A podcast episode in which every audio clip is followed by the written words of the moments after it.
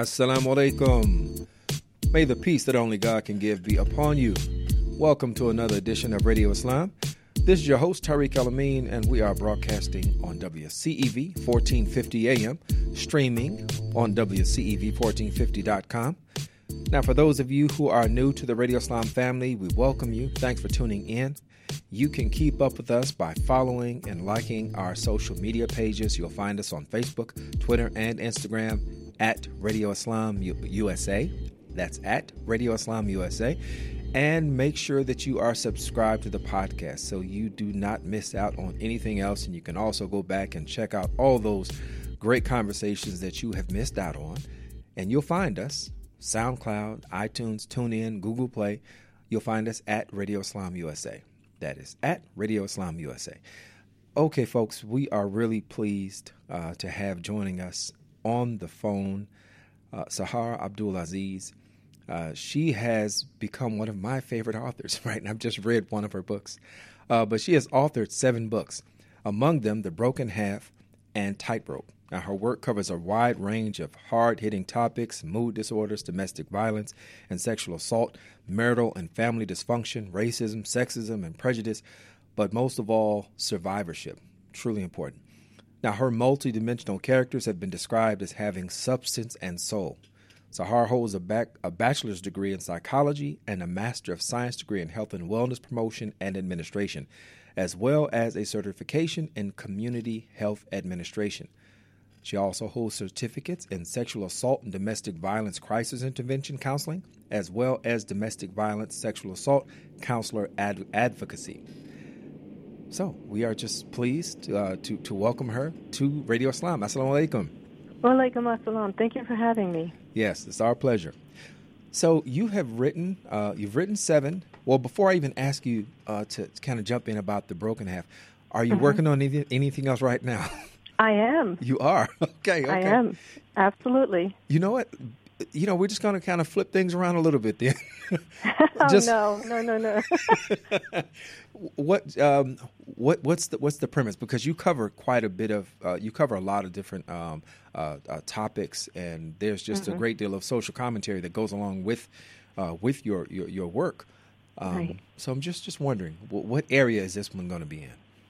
Well, the latest book that came out is called Expendable. Oh. Uh, that came out just a couple of weeks ago, actually, oh, okay. early summer. Okay. And that one has to do uh, with emotional abuse. Um, the other books that I've written, I've tried to cover a wide range of different kinds of abuse because I think there's a lot of misunderstanding what entails abuse, domestic violence, and sexual assault. Mm-hmm. Um, the Broken Half uh, covered physical violence. Right. It also had other elements like gaslighting, etc. But it was a book that you know clearly people could understand that this was violence. Um, one of the other books I wrote was As One Door Closes, and that had to deal with generational abuse and incest, a very difficult topic. Oh, wow. Uh, Expendable is, again, going to be about, well, it is about emotional abuse. And that was a little bit more difficult to tell the story because when the wounds are not visible, people tend to think that that makes them not as important. Right, right. And with emotional abuse, it, it's absolutely just as um, detrimental and dangerous as physical abuse. Sometimes uh, even more because people are not validated and they're not believed, and um, suicide rates go up. Mm-hmm.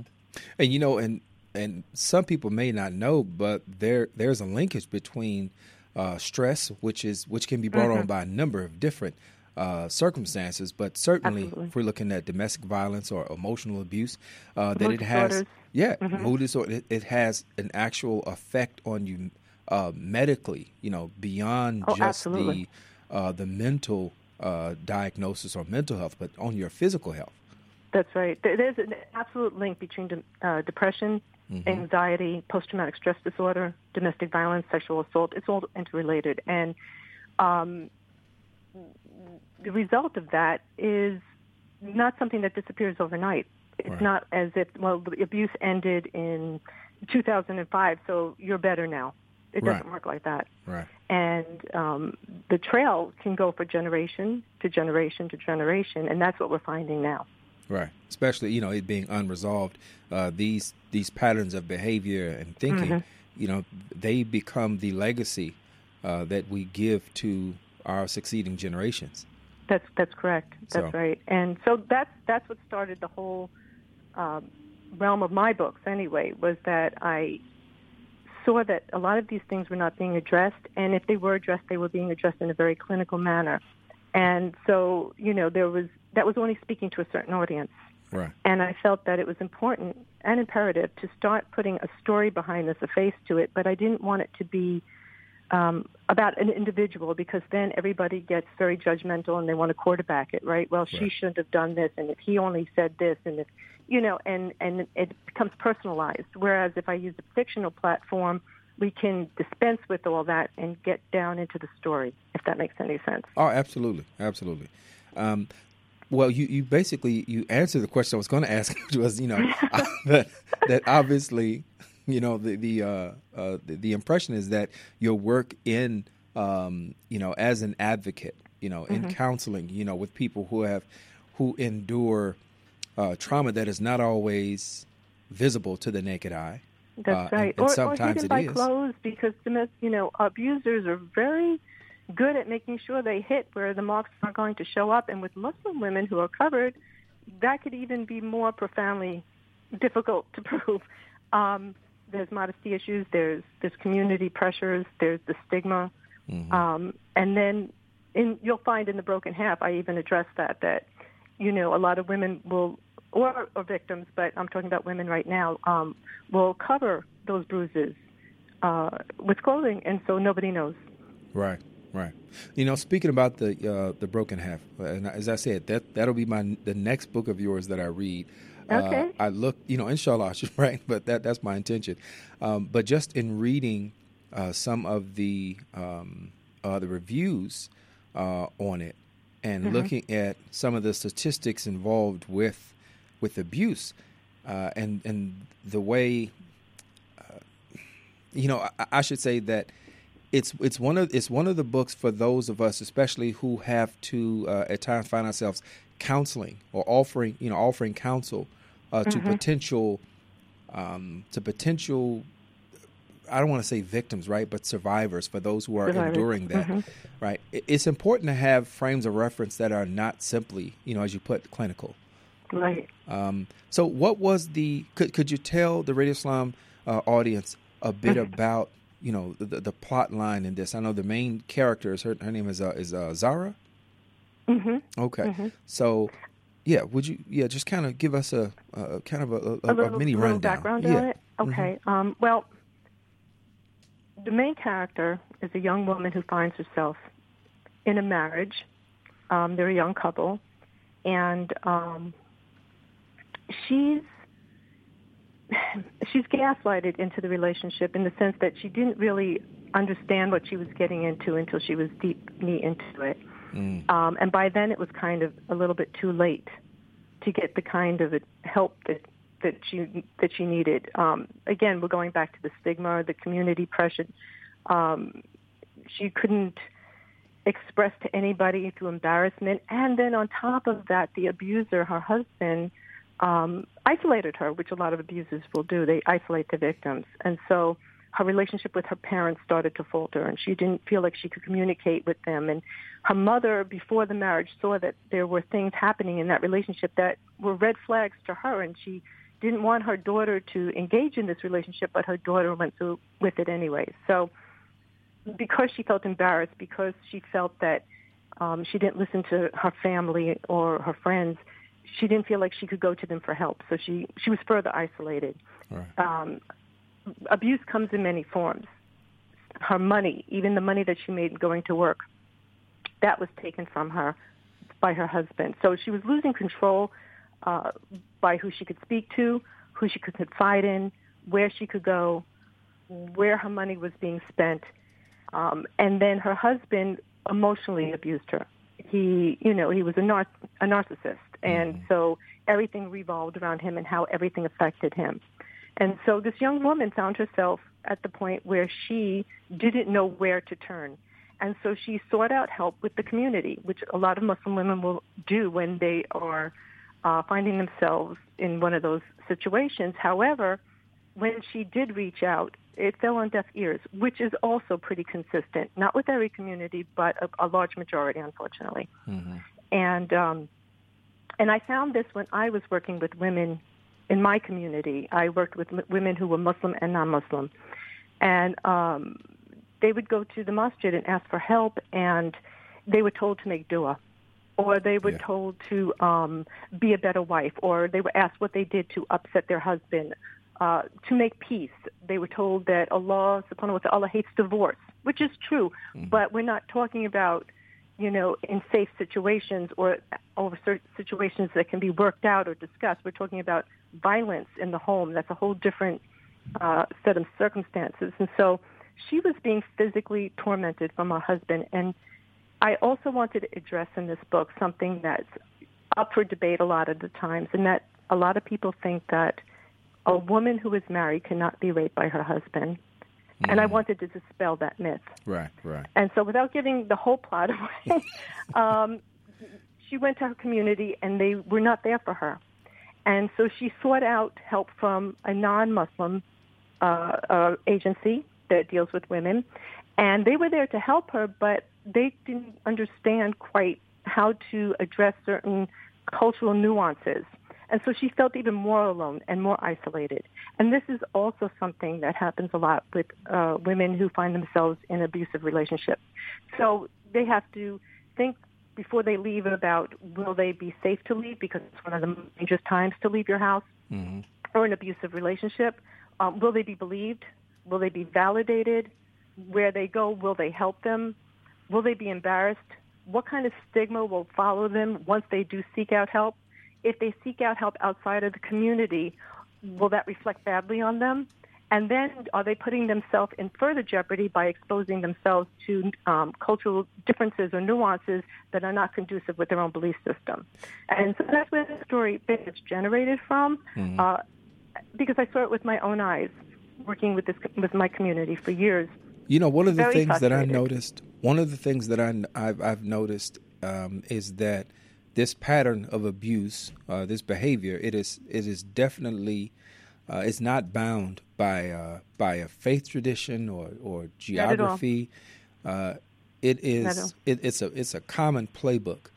Right, and it, it, it, it's in every community. It's in every culture. It's on every land in the in the world. Mm-hmm. Um, it's about power and control. Yeah, but but but it is definitely uh, it's complicated. There, there, are nuances that come along with these differences in culture. You know, it's mm-hmm. particularly you know along with um, uh, with Muslims. Uh, and if we, That's right. So you know, it does present itself.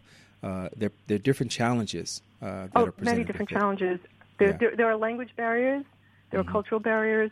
There are financial barriers. There are um, there are different ways that different communities will even validate or not validate a victim of abuse. I had to, on many occasions, uh, be an advocate for a woman who wanted to get a um, an Islamic divorce, right. and I was uh, you know coming in to meet with the imam, her her soon to be ex husband hopefully, and her and another witness myself, and the imam himself said, nope, nope, you can't pronounce divorce. He has to want it, and he doesn't want it, so you're going to have to work this out. Mm. This is after she also came out of the emergency room. Yeah, you know, this some of the stuff seems like it would just be uh, common sense. You know, common sense uh, in mm-hmm. terms mm-hmm. of you know preserving uh, human dignity. Uh, right. You know, of each individual, uh, and particularly the one uh, who was battered. That's um, right. But but we're, we're, it's we're not dealing with a lot of objectification of women. So if you yes. see women as an object or something that you can own, then you can treat that that person any way you feel like. And that gets perpetuated by certain kinds of mindsets who mm-hmm. also, you know, um, feel that way. They, they, it's not necessarily that they think it's right to hit somebody, but they don't think that that person really has the um, the right to take it upon themselves to call an end to it either. Right, to protect themselves. That's right. You know, That's there, right. there's something else that, that just comes to mind. In your experience, uh, this is, I hate to say this, probably a, a rather recent observation for me, but for those uh, women who who have endured abusive uh, um, uh, who have, who have endured abusive households uh, mm-hmm. and, and, marriages and relationships, that mm-hmm. when they do decide to leave or when they are able to leave, that really they are often at times they're leaving everything. They're not just leaving that that That's individual. Right. They're they're leaving right. possibly their, their their jobs and and maybe mm-hmm. contact with family. Change is very frightening. Yeah, it's it's very frightening. And again, when a woman decides to leave, it usually I think. Don't quote me on this statistic, but when during my training, we were told that um, it takes a woman between 11 and 15 times of yeah. trying to leave before they can actually they actually do leave, yeah. because there's so much involved with it. So when we would counsel women about leaving, it wasn't something that we tried to say do it right now. Matter of fact, like she I'm had sorry. the power and control Sahar, herself. Yes. Sorry, could could you repeat that? I'm sorry, you you were breaking up. Oh, I'm you sorry. said um, um it, it they, they don't leave immediately. For right. A person who's being abused to leave an abusive relationship, and it usually takes between 11 and 15 times. Again, don't quote me on that statistic; it might have changed. Mm-hmm. Um, and women are people who are being abused, women who are leaving that that abusive household, or that abusive relationship. Um, homicide goes up. It's it's very dangerous, and so you're correct. They're leaving, even though they're in, a, in an abusive situation. They are leaving. Mm-hmm the the commonality that they understand that they that they can read that they can that they can navigate at that moment. Um, it might be a fiscal kind of um, situation where they might not be able to financially lead that relationship. There, there, there could be children involved. Right. Um, there's there's there's jobs that could be lost. There's their reputation. It's the stigma. Again, the stigma is yeah, yeah, it, yeah it, it's a lot. It's a lot. It's a lot, and um, the women, people who leave those relationships, um, they, they're really brave, and it's very scary and it's very dangerous. Yeah, you know, one of the uh, statistics that I saw, um, as a matter of fact, it, uh, Islam Family, you can you can actually just go to YouTube and Google, uh, and not Google, but you can go to YouTube and search the broken half. There's a really informative the just the promo for it um, was there was so much information uh, within that, and one of the stats was says women are seventy times more likely to be killed in the two weeks after leaving than at any other time.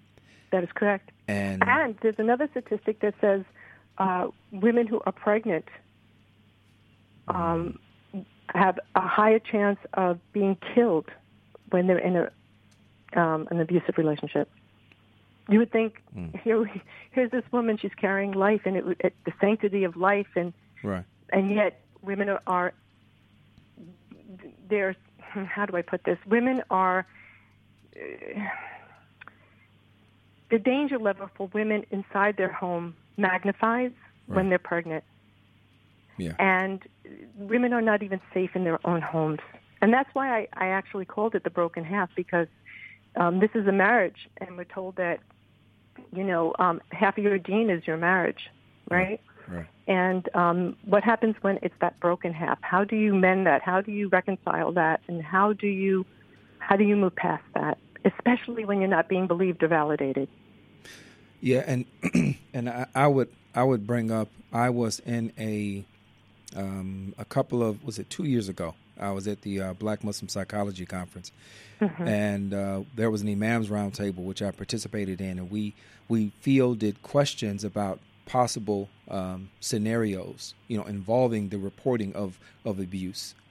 Uh, how mm-hmm. would we how would we respond to that? And that, and I mean, I won't go into all of the, the details of the different responses, but it was something. It was something to see these different responses that came up, um, mm-hmm. and what this really, for me, what this really shows it is that there is a need for this to be much more front and center uh, in the consciousness, and not just not not not for it to be something that people believe that they are dealing with, um, you know, in, in isolation. Uh, mm-hmm. Particularly for those who are who are receiving word, right? Because right. And, and, that was one of the major the major um, comments takeaways. was yeah, and major takeaways was was validation, right? Because mm-hmm. if you mm-hmm. question the authenticity right? The veracity of a person's uh, uh, statement. That may be the only time that you that you see that person. That's right. Right. And and if you blow it, it you might have to um, pray over the, her body. Yeah, you could be doing the janaza. That's Yeah, right. absolutely. And that's happened all too often. And it's not again, it's not just women. Mm-hmm. It's it's also men and it's also children, but Oh yeah. The broken half in particular is about a woman. How did you integrate uh, into into this particular um, story? How did you integrate uh, the support systems that uh, that that women who are going through, uh, who are in abusive relationships, right? We look for the we look for support religiously in our faith communities, uh, but then also you know we, we look for support from a trusted uh, friend or family member. Uh, how, how did how did you uh, address that? In, in the story, Yeah, yeah, yeah. Uh, well, I showed how dangerous it was, and that one of the things that in my training, um, there are people who definitely in, in a family setting or a friend setting who want to help, right? Right. Um, but even then, you have to take into account that you're putting yourself in danger. So how do you do that without putting yourself in danger? And I wanted to show that in the in the book as well. Um, even workers, when I was an advocate, uh, we we lost people who were doing the work because the abuser would follow them or their name. They would find out who was helping their wife or significant other, and they would attack them, drive into them. You know, um, come Wow. to the come to the agency and start screaming out the window. Um, I'm going to get you, you know, that kind of thing. Um, All to intimidate. Or if we advocated and went to the courthouse, they would be there and they would try to be very menacing and threatening. So it's extremely dangerous. Even doctors who are highly trained and and they have a you know a substantial knowledge about this will tell you that they hate dealing with domestic violence calls because they never know if they're going to make it out alive. Right. That's how volatile they are. So in the story, I tried to show what happens when um, people don't participate. I showed people who feel bad for the person but aren't willing to go that yard. I showed people who are willing to go the extra yard and how they they can be placed in danger because everything else, all the other support systems haven't come through. Um, and the community, it's about training. It's about understanding the nature of domestic violence instead of just assuming that you understand it. Well, that person got hit, and that's bad, and so don't do that anymore. Right. That's not enough. This is this is this has to be dealt with in a very um, uh, multi-level, multifaceted way. Like you said, there, that the support has to come in many ways because yes, you can stop the abuse, but where does she go from there? Right. Do we have the places, the shelters, where a woman would be safe? Mm-hmm. Do we have the social services that you know for counseling? Um, this could have been abuse over many years. What kind of therapy is available? Right. And it goes on and on. The medical, you know, when we when we would do um, when I did hotline, I would meet women in the emergency room, and you know, right there and then, we're dealing with broken bones or ribs that are broken, and how do we shelter this person, and how long can we keep them there and safe, and who can this person call, and what kind of support system does this person have or don't or don't have, you know? So the, all these things you're assessing at one time. Right. That's something that our community has to um, become more forthcoming with. Do you think because uh, do you think that there is not enough education around intimate partner violence, uh, domestic violence, uh, especially when we talk about people uh, newlyweds uh, and, and young people in particular? Do you think that there's not enough uh, education around that on a community level? I think that it's one of those topics that are very uncomfortable, and you know, when when newlyweds are getting, you know, into their beginning of their relationship and everything is rosy and, and exciting, and we want the best for them, right? So nobody's thinking about well, if he hits you Right. during the initial time when newlyweds are together or young people, we're not. Um, our mindset is not out the negative. We're not already planning for the divorce. We're not Sure. planning for the breakup or the, the abuse, right? Mhm. Um, and we we kind of don't deal with it. Um, I've never, my experience, I haven't heard a lot of khutbahs about domestic violence. I just heard be good, you know, be a good Muslim, be kind to your wife. But what does that mean? Right. You know, what does that mean? How, you know, to one person that might mean, well, I didn't hit her that hard. Mm-hmm. to another person, it might be hitting is completely unacceptable. So we need to we need to come to an understanding about what's acceptable and what's not, and uh, across the. I think that education is is very important. I think that um, anybody who gets into this, I hate to say line of work, but mm-hmm. anybody who does this kind of advocacy needs to be trained. Yeah. Um, I mean, right now, because of cell phones, that's a, that's a, another danger. That didn't happen when I was first. I'm aging myself right now, but when I first got into this, cell phones were not as common as they are now, right? So, right. Um, but now the, the abusers are tracking down their their um, their victims using cell phones. Oh yeah, if you got an iPhone, you shared your location, or mm-hmm. yeah, my kids do it to me all the time, right? Mm-hmm. yeah, mine too. you at the store right now. Um, yeah. So we have to be really careful. So those kinds of things will always crop up, and that's where the training comes in, so we can combat them in real time. Yeah, absolutely. I, I definitely think that this is something. Um, having having these works of, of fiction that are rooted in real world um, scenarios and problems. Mm-hmm. I think, mm-hmm. uh, and I think I th- that's what you mentioned earlier. It makes it a lot more palatable to have the discussions. Uh, so I think th- these are just tremendously important uh, stories uh, that you're sharing. So we really uh, appreciate you. Well, thank you. I appreciate that. I just I hope that these kinds of stories will open up dialogue yeah. and understanding, and um, if it if it helps one person, then it was worth writing. Yes, absolutely. Now we didn't we didn't get a chance to talk about uh, the the tightrope, but tightrope, but but I'm I am really I am hoping that this is not going to be the last time. I'd love to have you back on to talk more, um, particularly about tightrope and and and also because uh, maybe I'll have two books read by, read by then. Oh, inshallah, that would be wonderful. inshallah, yes. But uh, uh, Sahar, it's been a pleasure uh, having you on and talking to you, and um, you know, just a, a, great writer. Alhamdulillah. Well, thank you, thank, thank you. you. Alhamdulillah. I really appreciate you having me on. Uh, and before you go, yes. would you let the Radio Islam family know where they can find you on uh, social media, where they can, they can get your books and all, all, all that good stuff? Oh, wonderful. Um, I'm on Amazon, Sahar Abdulaziz, author. Mm-hmm. Um, I'm on Twitter, Sahar underscore author. And I'm on Facebook author Sahar Aziz. It's, okay. You know, um, I'm on all three, and I'm on Instagram. It, but really, if you want to reach out to me, come to my author page, uh, I'm, and I'm definitely on Twitter. Okay, alhamdulillah. Thank you again. Thank you. all right.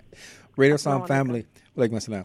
Radio Islam family, we have been talking with Sahar Abdulaziz. Uh, she is the author of seven books. Well, actually, I think it might be eight right now. I think one we, she mentioned during the course of our conversation, um, but two of them. Uh, one is uh, The Broken Half, and the other is uh, Tightrope, which um, I've read myself, and it's a great book. It's a great read. Okay, so folks, we're going to take a short break. A short break. We're going to take a short break, and when we come back, we are going to talk with our good friend, Radio Islam literary contributor, culture contributor, Layla Abdullah Poulos. So we'll be back in just a minute.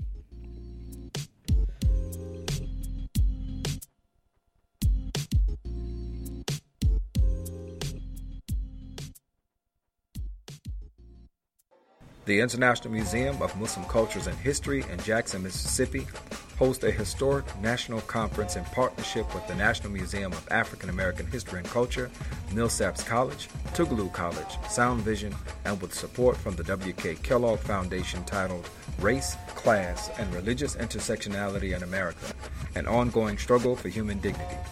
This is a candid conversation including presentations by over 70 scholars, activists, elected officials, and thought leaders taking up the ongoing struggle for human dignity in the American experiment. The conference takes place September 6th through the 9th at the Westin Jackson, located at 407 South Congress Street, Jackson, Mississippi. Registration is $245 for adults or 450 per couple, $170 for students 13 to 21, and children under 13 are free.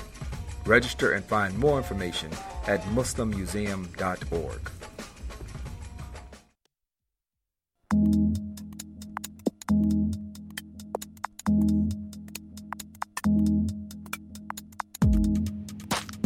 Welcome back.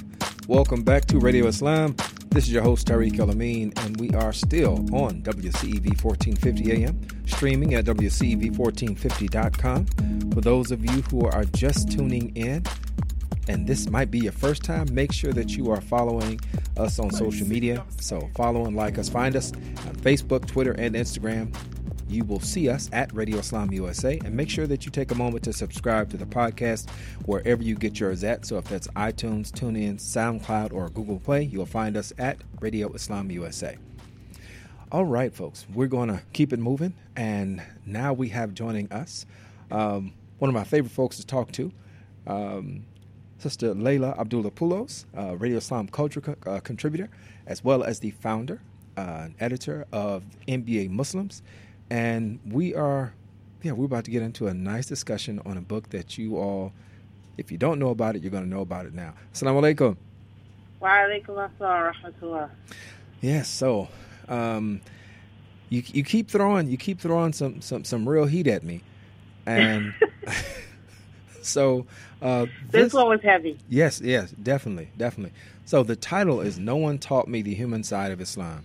Uh, the Muslim Hippie Story of Living with Bipolar Disorder by Um Zakia. And um, I'll say one thing, uh, and I, will just throw this out first. One of the, the things that really uh, that really hit me was the the stereotype that Muslims have of themselves that does not uh, well, maybe not. Maybe not right now, because there's probably more. There's more talk than I've seen in in, in a long time or ever about self care now and mental health and, and wellness. Uh, but this stereotype that doesn't leave room or has not left room for um, for anything but perfection. Mm, mm-hmm. So mm-hmm. I absolutely agree. And whether it's uh, what what what's featured in this book, which is mental health issues, whether it's developmental uh, uh, uh, issues, any kind of special needs or anything like that. We do the Muslim Muslim culture in America tends to need more, more uh, uh, education, advocacy, and understanding because it's like this whole idea of this perfection that didn't even exist in the time of the Prophet Islam. There were yeah. people with special needs and everything like that. So I don't, you know, it's, it becomes very, very traumatic if you're someone that is not that is that is struggling with something, mm-hmm. and you're looking at the Muslim community because the Muslim community is kind of like looking at this kind of like perfect ideal person that no one is really. Right, right. And you know, uh, I guess to tack on to that, the things that that we associate with just just culture, you know, writ large, looking at um, not just the United States but the de- developed world uh, and even undeveloped, right? Because substance abuse is something that we find not just in places where we that we consider to be modern, but mm-hmm. j- you know, just everywhere. But how there's not a a space for, or there are not enough spaces for the recognition of it you know, as an issue, and then how that also can be tied to mental uh, mental disorders, mood disorders. Um, mm-hmm. Yeah, so I, I, think this book, I mean, even in its title, which which which is something that kind of grabs you, right? The Muslim hippie story of living with bipolar disorder. Um, in itself, you know, it, just in reading that, that tells you that there's a whole lot that, that, that you, you should expect to see a whole lot that you don't normally see um, yeah. in our conversations a lot of times what we have, what we normally read when it comes to Muslims kind of like telling their life stories, and there's this, this big need, especially uh, for um, American Muslim converts to tell their stories, especially white American Muslim converts. But overall, when you when you see like the what's available out there as far as memoirs, mm-hmm. it's always about how they came to Islam, how they came to light, and like somehow their life is perfect or as close to perfect as possible. Right. What happens in this book that is so profound is that the person telling her memoir, Sakina Kaiser, she's the Muslim hippie. Right. And she was she she became sick with bipolar disorder and her experiences in the Muslim community. And so she's take she, you know, is being very, very brave. Mm. Especially when you read what happened to her. Yeah. You know, to really kind of open herself up and put her life out there in these pages mm-hmm. and make herself vulnerable again. You know, it's very, very brave, but it was so needed. Yeah. And may Allah bless her for it because Muslims across the country struggle, like what you said, substance abuse, uh, mental disorders, uh, developmental delays, mood disorders. Mm-hmm. And when we're only faced with this idea of, you know, once you are, are either you're born Muslim, there's nothing wrong, or you become Muslim and everything becomes perfect, you know, that kind of thing that's prevalent when you're talking about what's out there as far as writing then it kind of makes you feel really like there's something really, really wrong with you, you know. Yeah, one, one, of the things I, that I looked at here was the uh, something that I think everybody wants, regardless of what your faith tradition, uh, faith tradition is. Uh, but you know, but but as Muslims, you know, we look for a reinforcement or affirmation of, of, of identity, and through that, you know, we find that through community, we establish these community bonds, and we have purpose.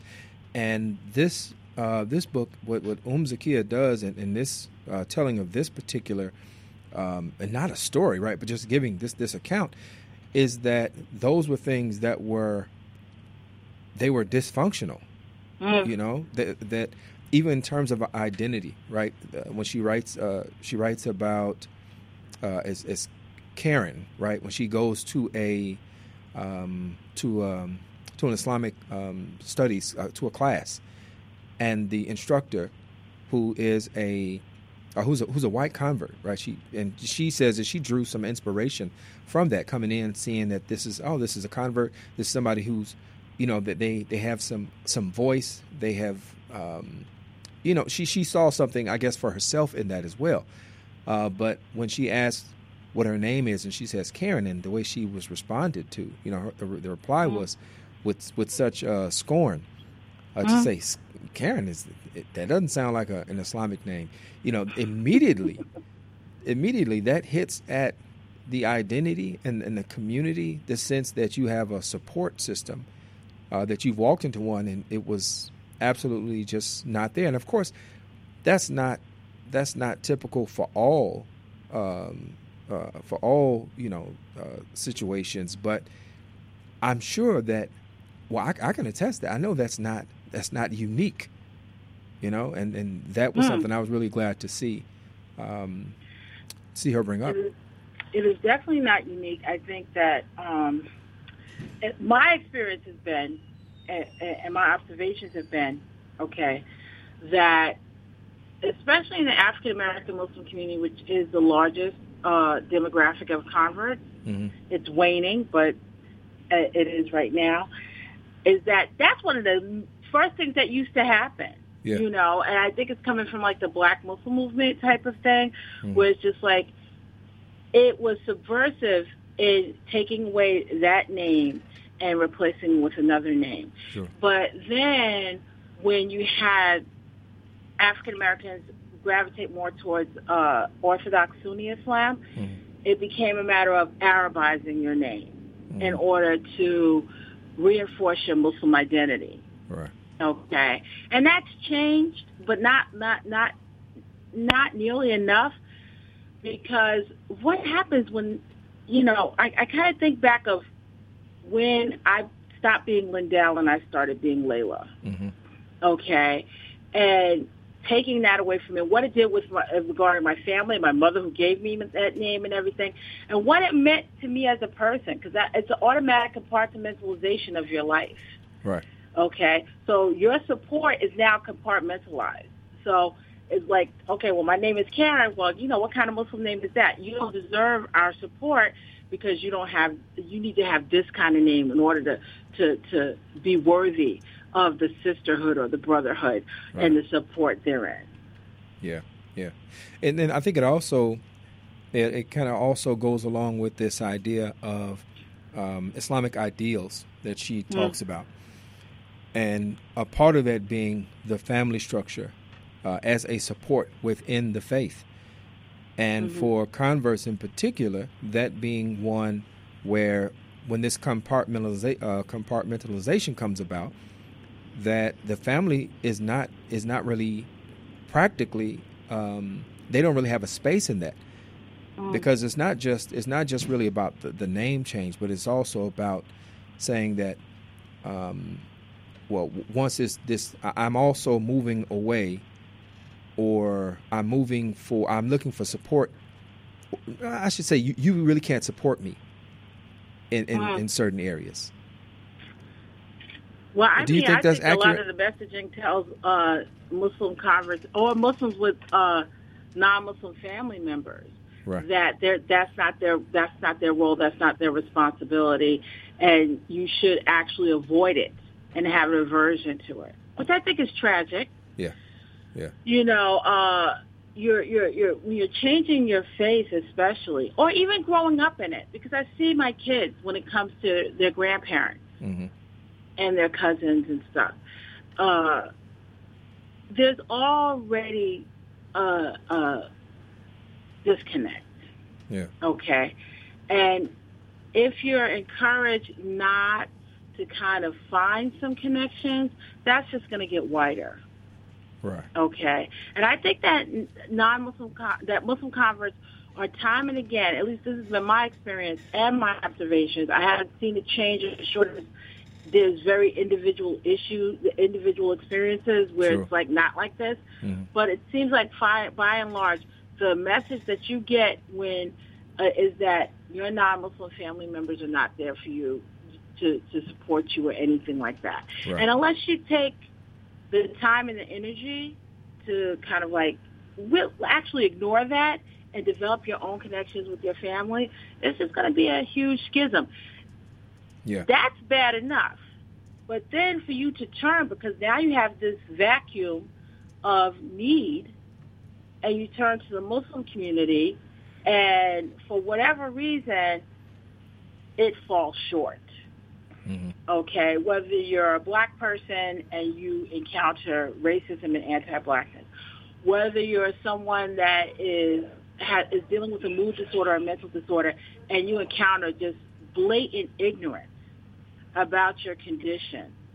Mm-hmm. And not only that, but actual actual violence in the in, in the sense of like the stuff that happened to her. Yeah. You know, a similar stuff happened to me as someone with a mood disorder. Mm-hmm. You know, I was just fortunate enough, alhamdulillah, that I had uh, I, I knew Muslims and I had Muslim friends and family members who actually were able to identify, you know, you need help with this. Let's right. get you some help with this us support you through this. But to be out there, you, you've been disconnected from your family, and then you turn to the Muslim community and you face that nonsense, mm-hmm. it's very, very traumatic. Yeah, and you know what? I think what Umm Zakiyyah does with this, uh, this is this is a great tool for uh, self-assessment, right? mm. to see what areas we are functioning uh, highly in and what areas we need to shore up in. Um, mm. Particularly when it comes to the uh, uh, the ideas that some folks have around mood disorders and mental health, uh, and the belief that faith is the only medicine. Mm. And she illustrates that very well just in, in, the, in the beginning when she talks about after she says, you know, I, I, became Muslim, and and and, and I announced this at my uh, at her counseling session, and says, "Well, I'm done. You know, I'm, I'm finished." And, and her her, uh, mm-hmm. her, her therapist goes, well, "Well, what happened?" Well, I'm Muslim now.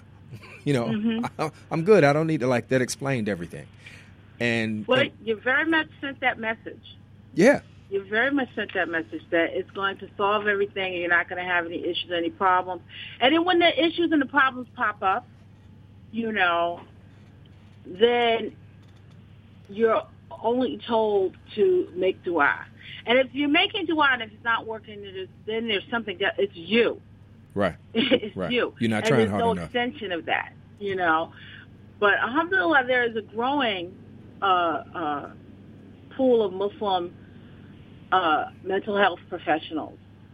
And so hopefully that'll start to stem that tide. Yeah. But in communities across the country, there are people who are really dealing with this. And the leadership, a lot of the leadership doesn't, don't have the wherewithal to properly deal with it right. which can be as simple as saying, you know what, we need to find you someone to talk to.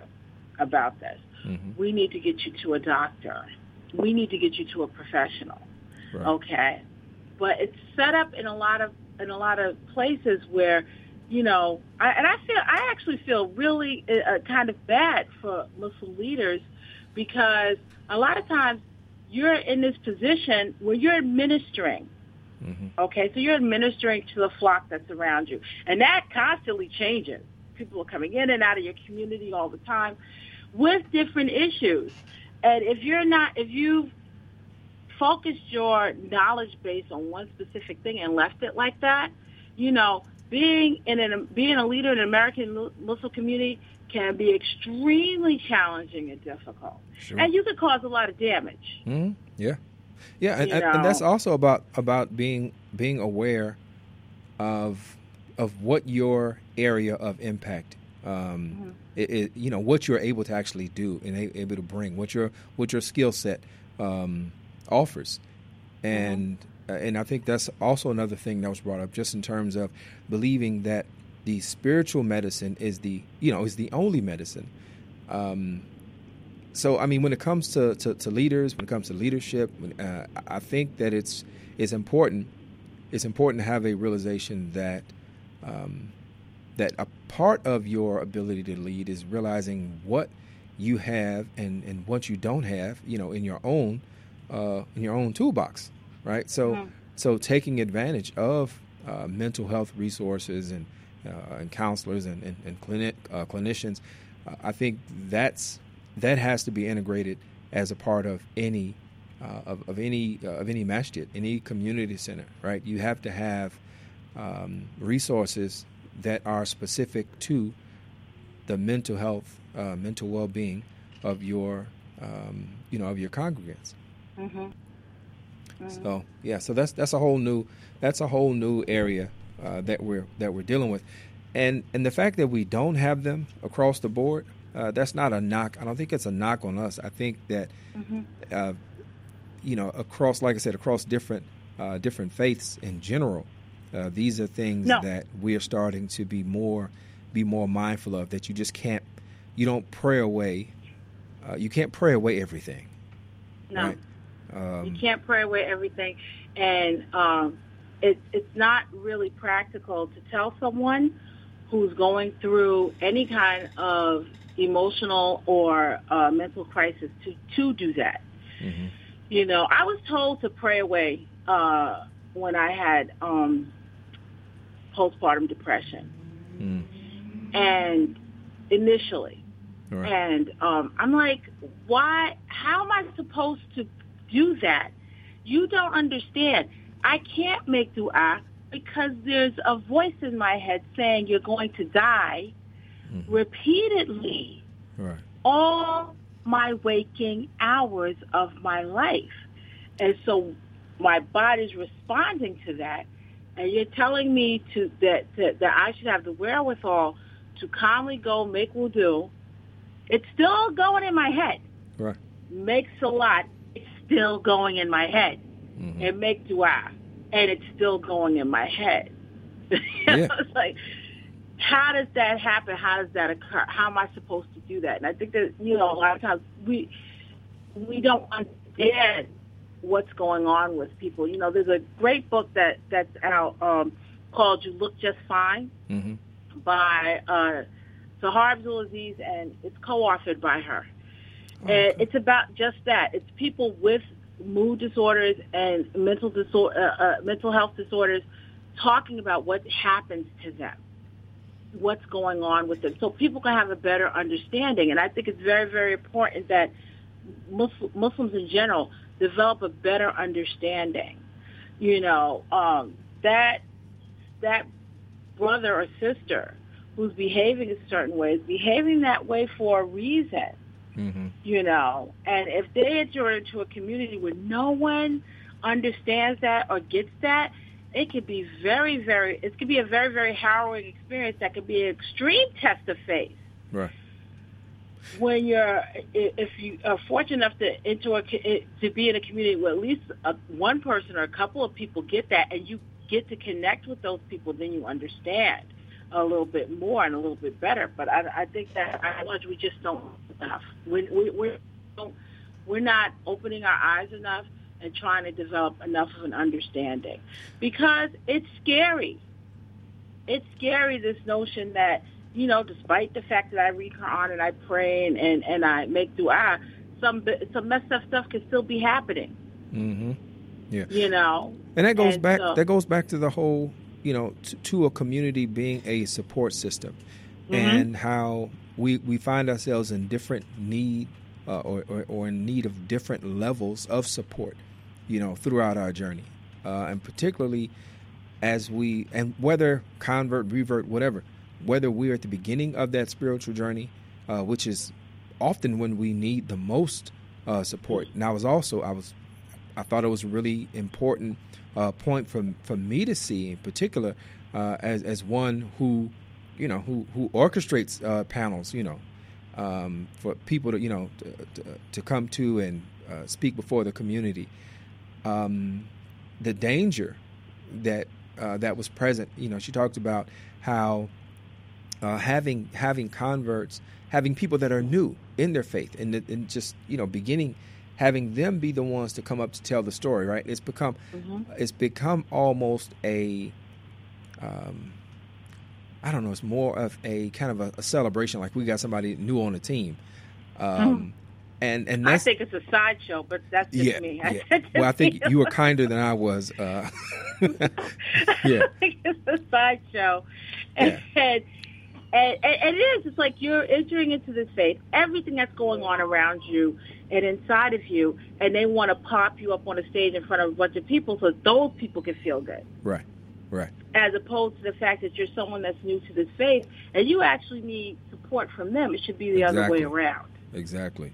Yeah. You know. So I, I, thought that was I thought that was a really important point uh, to also bring up, um, just in how we how we are there for uh, how, how we're there for those who are in need um, and then also i'm kind of jumping forward a little bit but the denial right when somebody came up i mean when she comes up and and this is the problem i'm having uh, and and not just her because i know that this has happened in other situations where uh, you know i'm i'm dealing with a mood disorder uh, mm-hmm. and well no no you're not mm-hmm.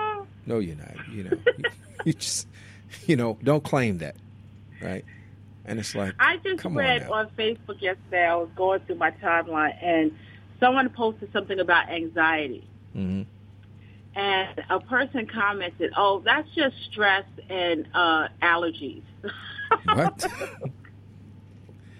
that was it. And and there's like this dismissal of the condition. I had a friend who um had postpartum depression, and it was ignored to the point where she ended up having to be hospitalized.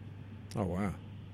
And that ha- it happens quite a bit. You know, uh, a lot of times, and I'm going to kind of get a little bit more specific mm-hmm. uh, and, and come from a gender perspective. Mm-hmm. A lot of times, you know, like Muslim women who are going through postpartum depression um, and things like that. It's like they're just being disobedient. They're just not being a good Muslim. Uh, and they get it from men and women. It's not that, you know, it's just Muslim men beating on them about this. But this whole idea that, you know, when you're in some kind of crisis, mm-hmm. Okay, it isn't processed in a way where people are moved to help you to get help. Right.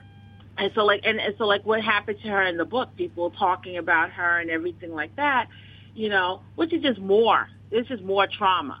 Right. But it's just like the responses that you get can exacerbate the condition.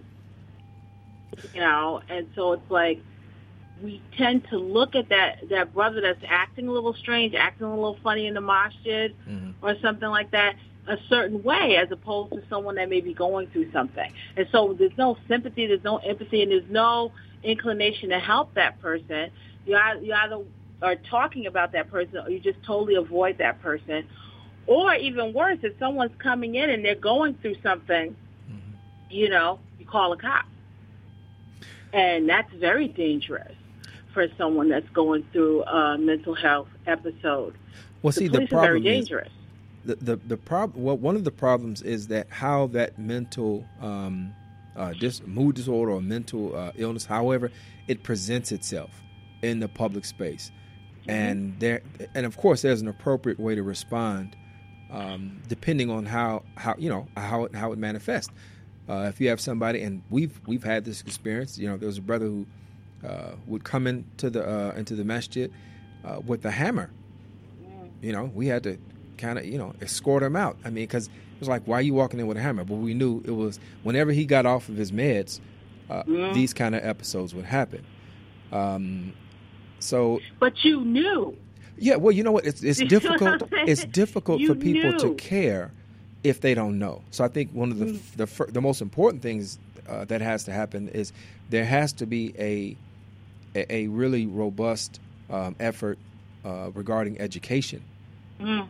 Uh, because when that happens and when that's consistent, then then people will respond appropriately. I think oftentimes people give they give responses to problems that are very you know uh, they're very uh, uh, linear or, or, or, or, myopic, if you will, uh, because this, this isn't hurtful. Yeah, well, yeah, absolutely, because because they only know they only know one they only know one one language. Mm. Mm. So, would you would try to think that they know better. You would think so, right? Common sense is that common. We're humans. Yeah, yeah. Common sense ain't common. Well, and you know that's the thing. It's like you said, there needs to be this education. I think that this book, the fact that it's not as popular as say some books about, um, oh my God, there was this really good book about the heart. Uh, and the woman, she lost her husband. Her husband got killed in Egypt. Mm-hmm. Okay, and it's like it's popular globally. You know, I see it everywhere. Okay. And I'm like, why isn't this book everywhere? Why are we trying to understand these things?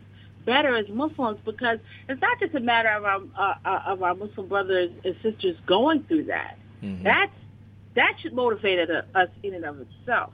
But just even the fact that if we don't develop a better understanding, we could cause some serious damage to people. Absolutely. Absolutely. We could cause some serious damage, and that's what happened to her. I had a hard time. I didn't finish the book. I just really had a hard time because I saw it very much as what could have happened to me if the pe- everyone around me was that jerky. There were people that were around me that were, but you know I was fortunate. You know my husband has a, de- a degree in um, social work, mm-hmm. And so when he when he saw his wife acting a certain way, he kept an eye on me consistently. And when I, I I have friends who deal with this, who who who, who are uh, uh, therapists.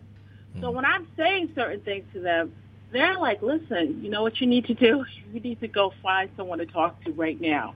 Yeah. Now, until yeah. then, and the person said, "You know, you're not crazy. This is what this is what's going on with you." All right. But when people just like Right. If, if I was just around people who dismissed me or just wanted to talk about me, which again causes more damage. Right. You know, it was like very hard to read what this what what what uh, she went through. Well, Radio and Islam knowing family, that so many people go through it. We're, yeah, and when we're going to tell you, uh, this is definitely one uh, to look at. Um Zakia, No One Taught Me the Human Side of Islam, the Muslim hippie story of living with bipolar disorder. Uh, Sister Layla, as always, it is always a pleasure uh, to talk with you.